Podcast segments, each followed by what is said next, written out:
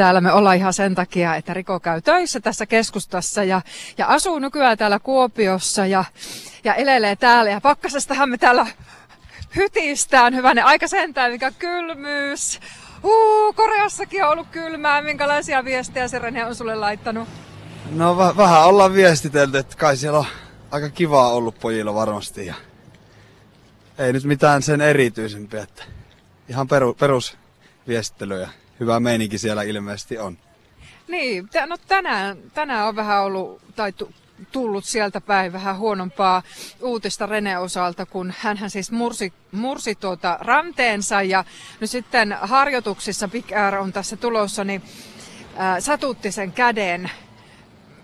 Miltä se susta tuntuu, että velipojalla on nyt tommonen huono mäihä? No totta kai se tuntuu nyt pahalta ja sitten mä itse vielä yöllä silloin heräsin kahtoon niitä kisoja ja harmitti totta kai sikana, että Rene kaatuneen ranit ja vielä enemmän harmitti se, että se meni se käsi, mutta Mä tiedän, että kyseessä on kumminkin sen verran kovaa kaveri, että ei paljon pikku murtumat kädessä tunnu kautta estä meininkiä. No mistä se tämmönen kova kaveri oikein ponnistaa? Ootko sä isoveljenä aina sitten ollut semmonen, joka on pistänyt Rene yrittämään enemmän ja enemmän? No en mä tiedä.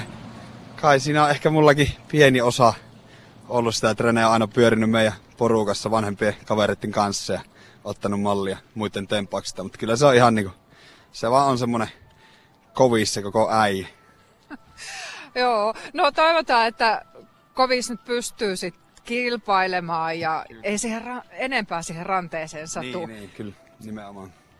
Mutta tota, sinä aloitit teillä ensin lautailu.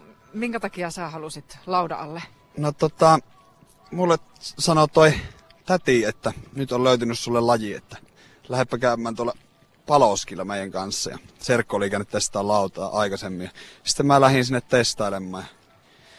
Mä en nyt, mä olin niin nuori sillä, että en mä erityisen hyvin, tai erityisen hyvin muista siitä, mutta kai se on sitten heti niinku tuntunut oikealta kautta omalta se homma, että natsas, natsas sen laavan kanssa. Ja siitä asti on tullut aina vähän luikuiltua tuolla rintessä. Mm, ja heti kun se Rene oli siellä perässä, että minä kans, minä kans. Joo, kyllä, heti, heti oli takertujana perässä. niin, semmoisia ne pikku, pikkusisarukset tuppaa olemaan vähän ikuisia riesoja, mutta niin rakkaita kuitenkin. Joo, ymmärrän hyvin. No, kuulehan tota, sinä olet sellainen kuvauslaskija, Rene nyt sitten on huipulla jo, niin Kyllä. missä vaiheessa teistä näki, että näin tulee tapahtumaan?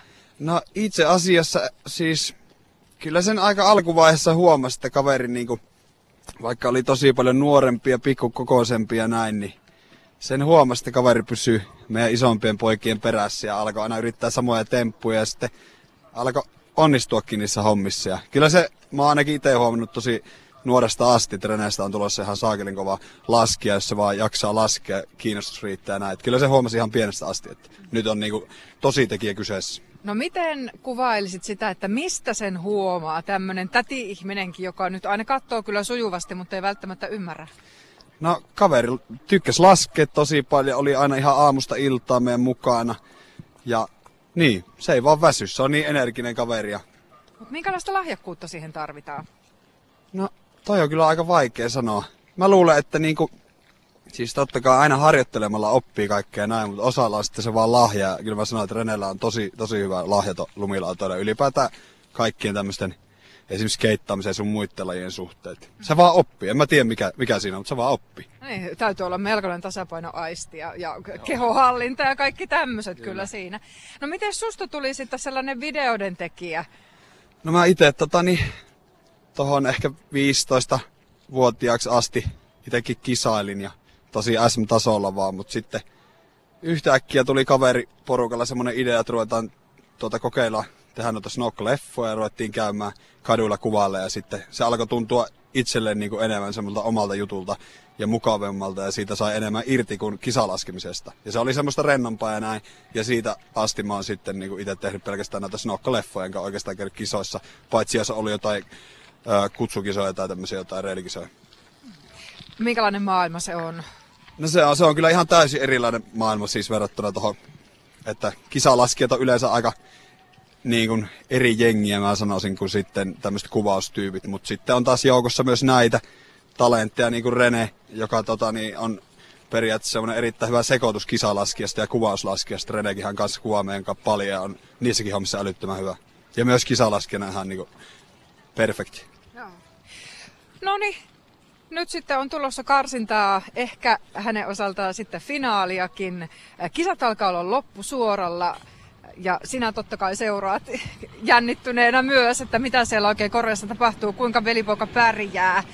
Mitä sä aiot sanoa hänelle, kun hän tulee takaisin Suomeen päästä? Näette taas toisenne. No, meikä aikoo halata Reneä ja sanoa, että tota...